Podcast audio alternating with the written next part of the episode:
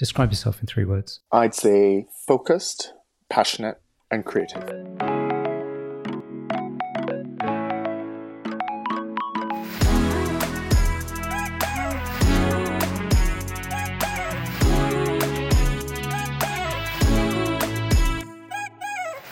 Everyone, welcome to Global Health Lives. I'm Delan Devakumar. I'm a professor of global child health in University College London, and today I'm joined by Professor Kevin Fenton, who is a public health physician and infectious disease epidemiologist. Kevin is the London Regional Director at the Office for Health Improvement and Disparities, the Regional Public Health Director at NHS London, and Statutory Health Advisor to the Mayor of London. He's also the president of the United Kingdom Faculty of Public Health, which is a professional body for public health practitioners, including myself, in fact. Uh, hi, Kevin. Thank you for joining me today. Great to be here. So, when we spoke a few days ago, you very neatly categorized your life into five eras the first as a child growing up in Jamaica, the second as an adolescent young adult going to medical school there, the third your kind of postgraduate work, uh, mostly in the UK in public health, uh, working mostly on HIV. The fourth, your time in the United States with CDC, the Centers for Disease Control and Prevention. And then finally, this senior executive role you have now in, in the UK in, in multiple organizations. We'll run through all of these in turn and go through this kind of long arc of work you've had working on HIV. But I'd like to start with another thread. Um, that's that's one of leadership. You talked to me about the craft of leadership and how you've learned that craft. Can you tell me how you think about leadership and, and how your style has evolved over the years?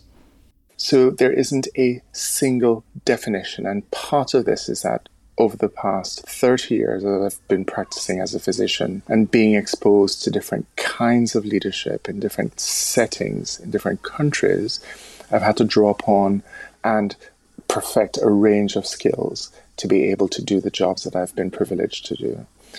So, you know, my leadership journey really began uh, in, in my childhood and adolescence. So, I'm the first of four siblings. So, there's always that first sibling needing to take that natural leadership role. I grew up in the church in Jamaica. So, there were always opportunities for us to get involved with youth service, youth clubs and then in high school and in university, taking on successive leadership opportunities and roles.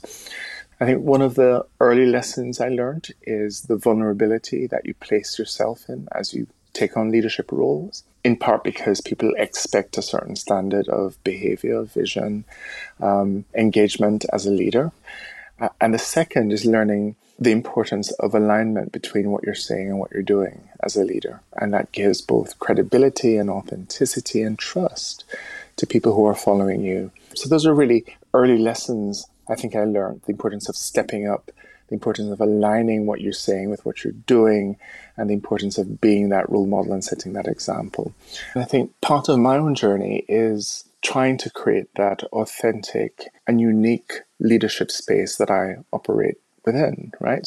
Mm. And like we said earlier, there, there are many different types of leadership, many different ways to lead. And I guess a lot of people might be reluctant, but there isn't a, a way that you have to do it. Yeah, you know, that's so right. So growing up in the Caribbean, I thought that the models of leadership were about whether it's hypermasculinity or whether it's being tough, whether it's being dictatorial. There were some behaviors and characteristics which were ascribed to leaders. And I remember in high school, in um, my first year of the sixth form, the two year sixth form courses, I was not selected to be a prefect at the time, which was devastating because I was, you know, academically gifted, doing well in school, well known, and so forth. And the selection body for prefects said, Oh, you know, Kevin, you're probably a little bit too soft and you wouldn't be able to handle the younger boys in the high school. And then second year of sixth form, they then they came to me and said, you know, you're, you're, you're the kind of person that we want because you're showing a different kind of leadership. People need to see that. My first impulse was to turn it down.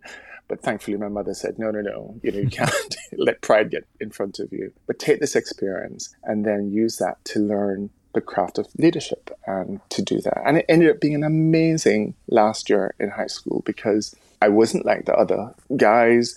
I brought a different characteristic to leadership. I began to understand my unique space as a leader. And then that helped when I went into medical school because it meant that I was now taking on roles and getting some experience and beginning to say, actually, what is it about compassionate leadership or different kinds of leadership? What is common across all leaders, but what makes us different and unique? And how do we bring that uniqueness to our roles? And that began that journey and interest in, in leadership. Fantastic, thank you. And it's nice to hear that you didn't change, but it then worked out. I'm always impressed by impressed by leaders who say they don't know. I, I, remember even from quite a young stage when my clinical consultants just said they don't know the answer, and that, that I always thought was very powerful. You you don't have to tell me you know everything. It's it, it's nice when you can show that.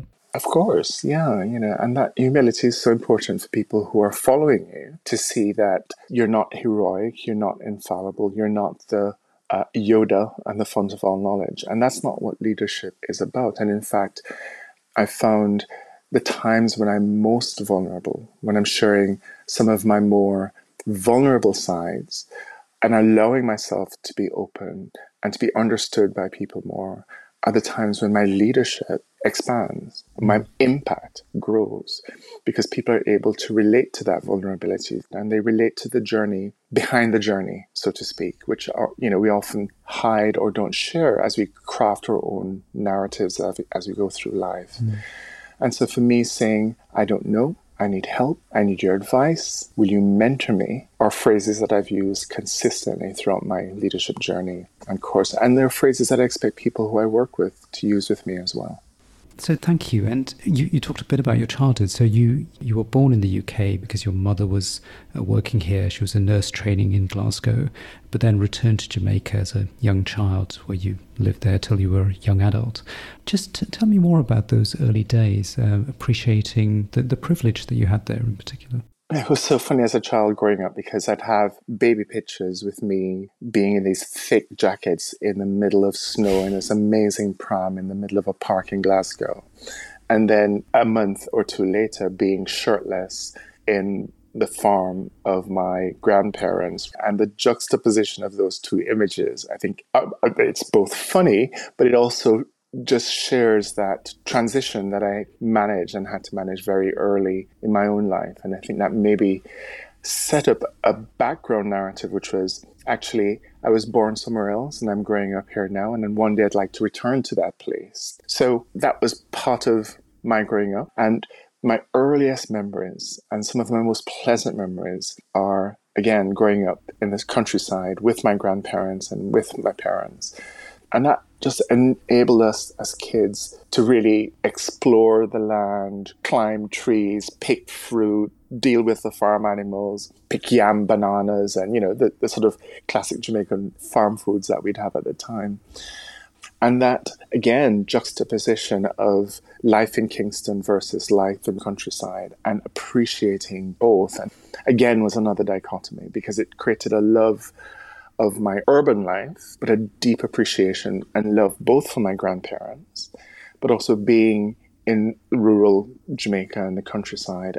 I always take time to go back to the countryside, connect with family, to be there and to experience the roots of who I am, where I've come from, my family, my connectedness to the land in Jamaica, and being that you know, sort of authentic Jamaican. That's a big part of me and has remained with me. And that's perhaps where that privilege comes in that I was able to experience and have different experiences and to have parents who facilitated those experiences and encouraged those experiences and allowed us to grow up understanding that we were more than kids growing up in urban Kingston. That family was important, that faith was important, that spending time with family members and building those bonds were important as well. So you you then went on to medical school at the University of West Indies and did very well there, and you were the president of the Jamaican Medical Student Association. What was it that initially drew you to medicine, and then why did you choose public health, um, despite being nudged away from it at times? Mm. So I was actually the class president for a number of years in medical school. I kept being nominated to the class president the experience at that time in medical school was just fascinating, and it meant that I was able to build networks and contacts with colleagues from across the Caribbean, and it was just really a magical time. And but the decision to do medicine was not my first decision. And growing up, I think maybe because of being born in Glasgow and that desire to return, that desire to travel and to see the world, meant that very early on I wanted to be an airline pilot. And that was my big hobby growing up as a kid. I'd have scrapbooks of airlines and routes and aircraft. And um, I wouldn't call myself a plane spotter, but you know, give me a few years, I probably would have been one. And I think at that time, I also developed a love of languages because I thought if I'm going to leave Jamaica, I need to make sure that I'm speaking and I'm fluent in other languages so that I could, in my mind, begin to prepare myself for this. And this all came crashing to a bit of an end when my father had a number of chats with me about the pragmatism of my dreams. So, first, Kevin, we can't send you to flying school in the US because there are three other siblings. Can you think about another career that perhaps isn't as expensive that you can do in Jamaica? So I said, okay, great. I love languages. I'll do linguistics and so forth. And then I had the second daddy chat, which was actually, you probably won't make a lot of money doing languages. Why don't you think about you know, engineering or law or, you know, medicine, which is the sort of classic middle class West Indian thinking where you, you know, to order to, to live a life, do one of the established professions. Yeah, not, not just West Indian thinking. um, so that second daddy chat was again heart wrenching. But you know what? I give him props because at that point I said, okay, if I'm going to do one thing, I'll do medicine. I got the grades to do it, got into medical school. And then he said to me, you know what? Once you have your medical degree, you can go to flying school, which I ended up doing. You can study languages, which I ended up doing, mm. and you can have this career. So I always now laugh with him and tease him. And, and this is where that concept of privilege comes again to have parents who are invested in my education, who are invested in getting me on that path, gently nudging and saying, actually, here's a reality and here are some options. It's for you to choose, but this is what we would advise. And that relationship with my parents, who I dearly love and, and who are still with, with me, it has been such an important part of that molding of you know who I've become. And why public health? What what did you see in public health? Well, public health, uh, I think because I was coming now into medical school, sort of left field. I didn't want to do medicine from when I was a child. I didn't come in expecting to be a pediatrician or be a heart surgeon, or I didn't have any of those preconceived ideas of what I was going to be mm. as a physician. I was really open and as it so happens, in the first week of medical school, when you're welcome to medical school and you get leaders from different specialties coming in to welcome you and to say you're in the top 0.001% of all students in the country and you should do cardiology or you should do X or Y, we had a group of young, dynamic public health physicians who came in and told us about what they were doing to change the world. They were working with some of the poorest communities in Jamaica they were delivering life changing programs to these communities. They were improving child mortality, maternal mortality, helping people to live longer and healthier. And they were tackling inequalities, and that sense of justice in their medical practice was phenomenal. Phenomenal. It opened my eyes. I'm like, who are mm. these people in public health, mm. and why haven't I heard about them before? Uh, and that created a love, an interest, first of all, in public health, and then that develops into a love of public health. So very early on, I sort of aligned myself to them just to mentor, shadow, see what they were doing, go out with them to visit them in some of the rural clinics to see what life was like working there, which again linked back to my growing up and going back to uh, rural Jamaica. And so that interest in public health started at that time. Now, being in medical school, it's competitive, it's long, it's hard. And I was fortunate to be able to do well in medical school and, and really ended up with an excellent medical degree, which opened lots of doors for me. I got medals and I got, you know, um, distinctions in many of those clinical specialties. But my commitment to public health, which began in week one, stayed with me through the mm-hmm. five years. And at the end, I, you know, said to my colleagues, this is what I think I'm being called to do, and I think I'm going to take the risk and do it. For me, it was much later. I, I don't remember. I don't remember even doing public health in medical school. I, I don't remember it at all. Um, and it was sort of a slow realization over years afterwards. I went into pediatrics after medical school. Maybe a little like you, there was never something I was desperate to do.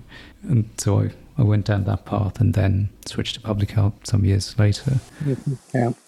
But, you know, it does show the power of mentorship and it does show that when you are passionate about your specialty, how that passion can change lives.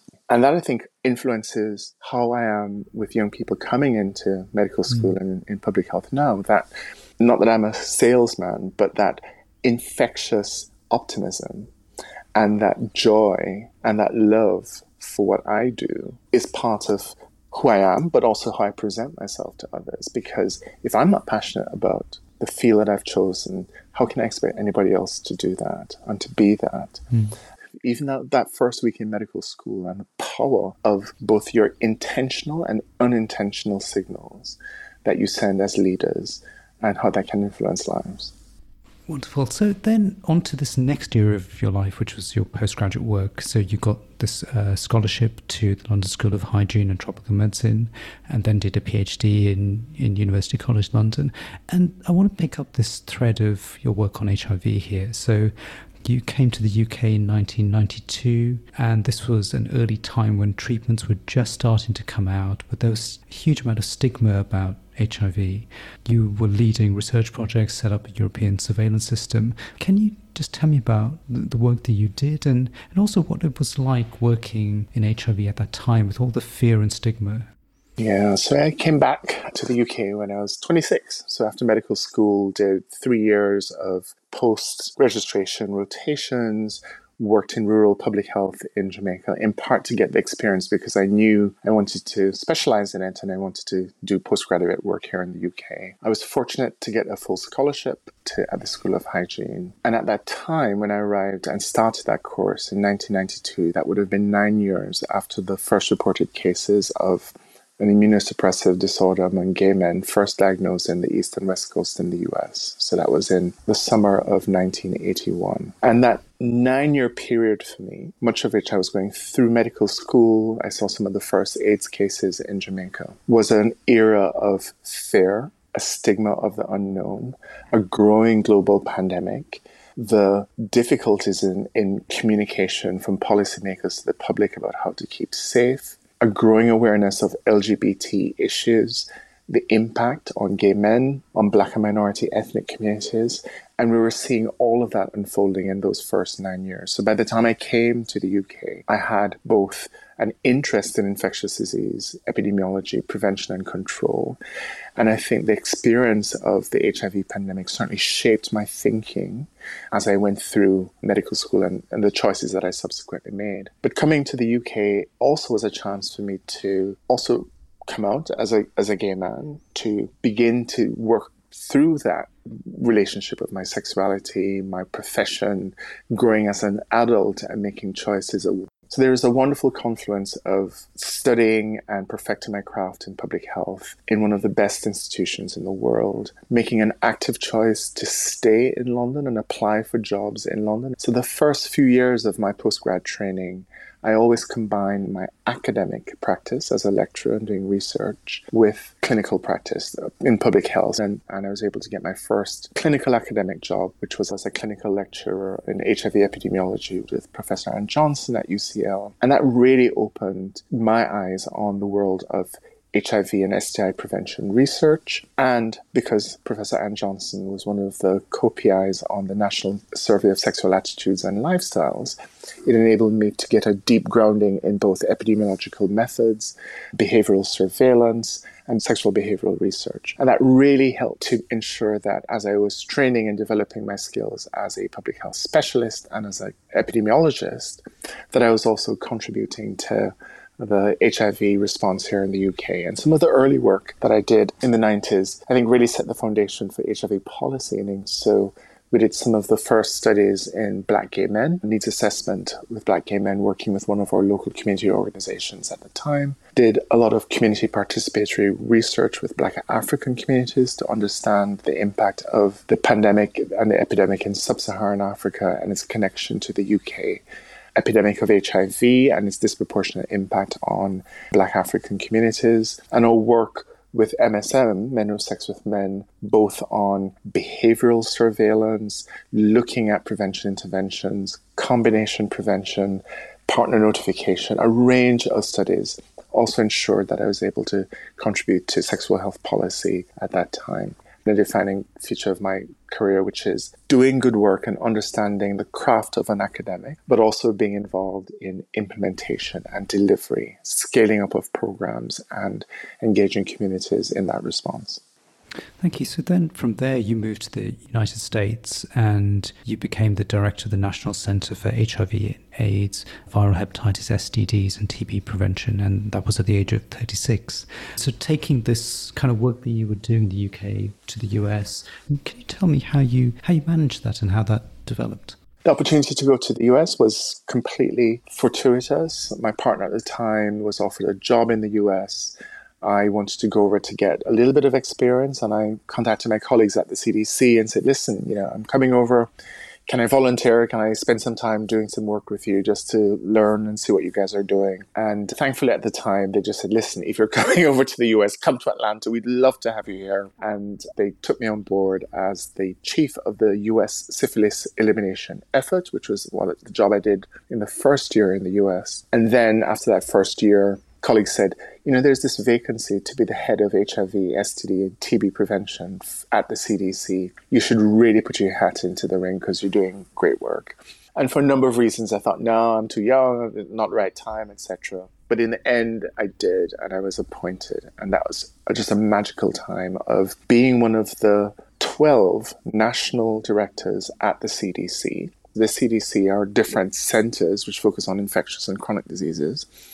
So, being the head of the largest center at the CDC and being involved at a very dynamic time where I started under the Bush administration and then also worked with the Obama administration and being able to lead the HIV epidemic response in the US to really respond to massive changes in STI epidemiology, helping to support TB elimination efforts, and of course, over the years, added on new departments to my group, including adolescent health and hepatitis prevention. So, that time in the US, I think, I look back, it was in total 10 years. It was a time of me perfecting that craft as an HIV and STI epidemiologist, but also learning about the delivery of large scale programs for the US and globally, leading large and complex organizations. My team, my organization was 2,500 people at its peak, six massive divisions at the CDC, billions of dollars coming through the organization, and being supported by a strong executive and management team,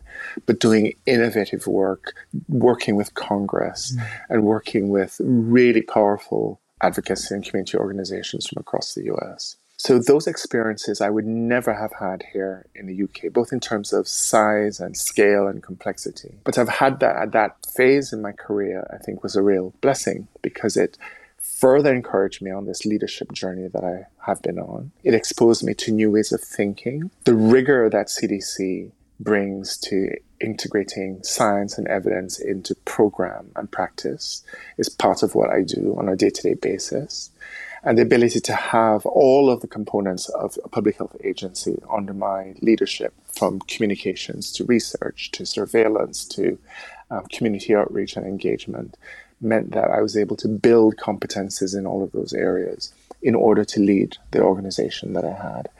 So the CDC experience, I look back with joy, trepidation. I can't believe that I had this experience at that phase in my career, but incredibly thankful for the trust that was placed in me, the relationships that I built, the colleagues that I developed, and of course the innovative programs that we were able to to run at that time. Hmm. Was it very different working under Bush and then Obama under the two one of the other lessons that I learned working at the US was that intersection between politics and policy. And when there is administration change in the US, you often have heads of agencies which are appointed by the new administration. And for some agencies, even directors change so that there's an alignment between the new administration and the people leading the, the federal agencies. In the transition between the Bush administration and the Obama administration, of the 13 center directors that were there at the time, I believe that there were only three or four of us that were invited to continue with the Obama administration. So there was a lot of change. Right. And part of that was because I think I had,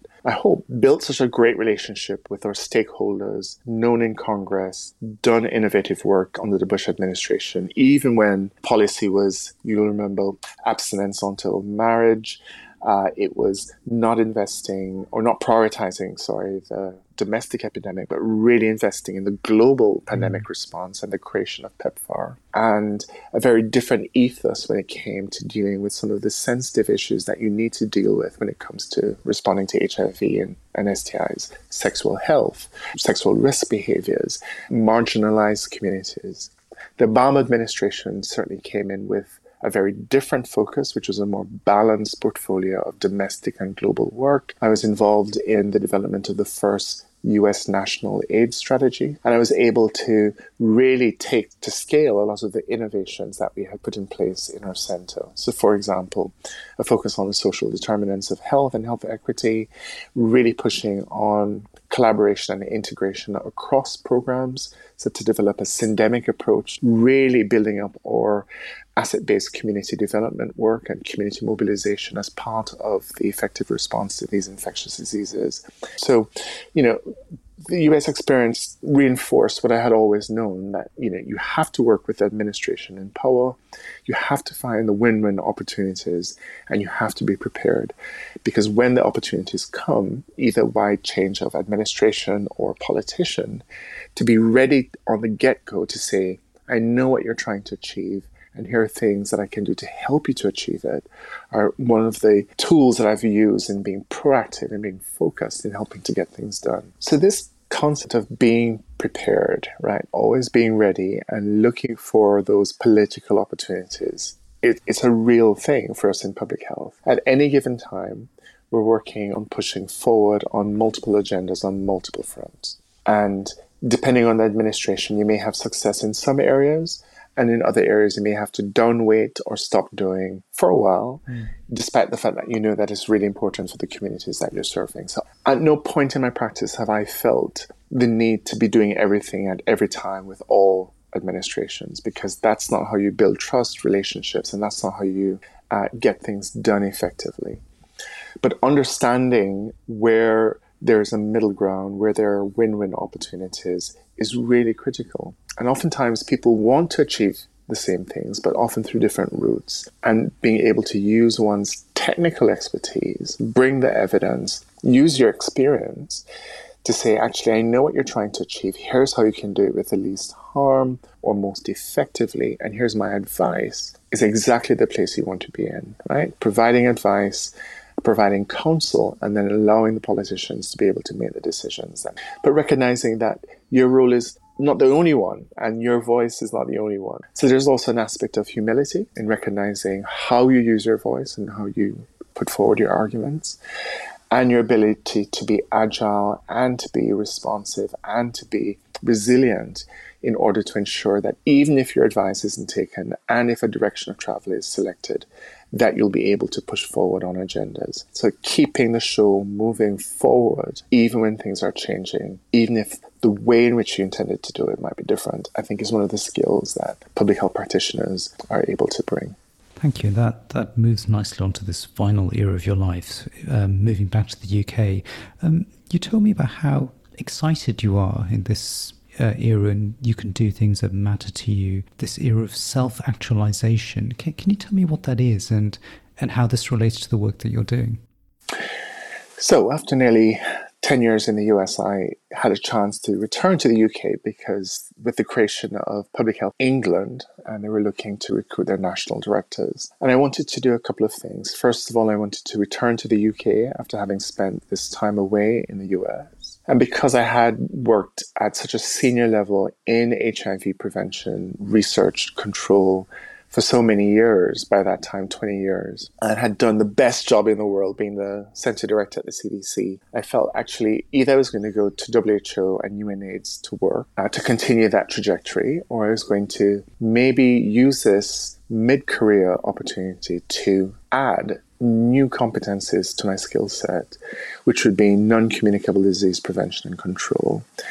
And to use the experience and the expertise that I've developed as an infectious disease epidemiologist to bring that rigor to um, the national NCD prevention portfolio at, at Public Health England. So I was really fortunate to be appointed the Health and Wellbeing Director for PHE. I did that job for five years. And that process of actualization then, I think, came to its fore, in part because in my mid 40s, and, you know, I had now done all these amazing jobs.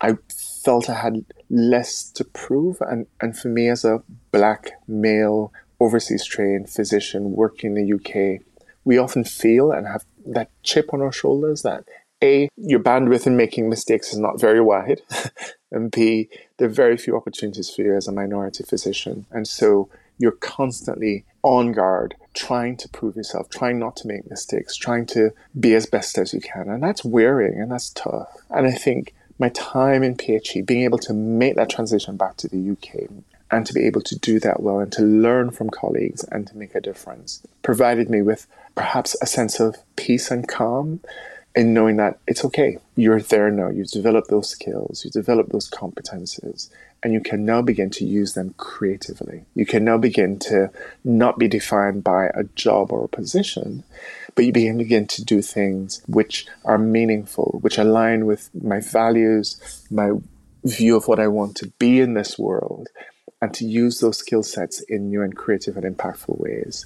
So, after five years of being a national director, I stood down from that to take a job right at the front line of public health practice, to go back to one of the most deprived boroughs in London to work as an executive director in a council, to really think about public health practice at a grassroots level and to think about how do I bring that expertise that I have to solve wicked problems at a local level? And then that unlocked loads of new opportunities to work with local government leadership um, new networks and thinking about you know place shaping, working with architects, regeneration experts from across the UK and across Europe because we're doing such exciting work in local government and to have that public health specialist bringing evidence well-being and health into the center of place shaping was exciting and new. And so being able to use those skills and to allow myself the freedom now and the confidence just to let go of that control that I had exerted for so long in my career perhaps has led to this latest era of my life, which is one of completely now being aligned with the work that I'm doing. The privilege of serving, of both as the regional director for London, which I began just before the pandemic, but also to be the president of the Faculty of Public Health and to have this amazing portfolio career where on any given day I am leading, I'm following, I'm learning, I'm teaching, I'm guiding, I'm being guided, and understanding and enjoying this place and this space. But knowing at the core of this all is that I'm continuing to make that difference in people's lives, which takes me right back to that second daddy conversation that I had about how do I make those difference and how do I use the skills that I've been given and the talents that I've been given to do the best Thank you. My last question, which is about creativity. You told, me last time about your creative pursuits. You paint, do fashion design, you're into music and DJing, learning languages. Firstly, I'm amazed that you can do all those things as well as the other jobs. But tell me a little bit about this exploring of creativity in different ways and, and what you personally gained from that. So, on all of my personality assessments, and I've had a few over my three decades of practice, one of the there are a number of strong characteristics that come out in almost every leadership profile that I do, and that is my love of learning. But that love of learning is not just for public health. It's about learning new things. You know, every year I commit to doing and learning three things. I commit to learning something new in my craft, so something technical in public health, so public health. Second, I commit to some leadership training and development. And the third thing I do every year is commit to learning something new and fun. And it's in doing that that over many years I've been able to build this collection of new skills and talents which are fun. So, you know, one year I did conversational French. Currently, my partner's German, so I'm doing a little bit of German on the side, not much. Please don't test me. Other years, I've done courses in mixology, I've done courses in music. In order just to have that break from the intensity of the day job, but to satisfy that natural inquisitiveness, which I think I have, and that natural openness to learning and thinking about how do you apply this to the work that you do. So, on a day to day basis, I think that creativity manifests itself in my work. I love solving problems, I love bringing new solutions to problems. I am able to operate liminally, in other words, on the margin of public health practice, where public health intersects with other professions and other specialties, and to create connections between different specialties and connections. Creativity of learning from others, whether musicians and dancers, architects, has been a really interesting part of my more recent practice. Wonderful. Thank you. Um, so Thank you, Kevin. Hearing about all the eras of your life has been fascinating when so much of life is competitive, it's depressing. I, I, love that you're willing to put yourself out there and just to foreground things like compassion and empathy, and, and that these are also the components of success. So thank you very much for, for joining me today. Wonderful. Thank you so much.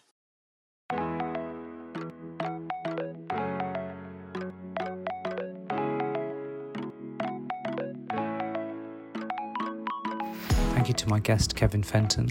The episode was produced by Shruti Mahadevan and myself, with editing by Sam Gomberg. The theme song is Paper Stars by Liam Aidan. This is a Global Health Lives podcast. Thank you for listening.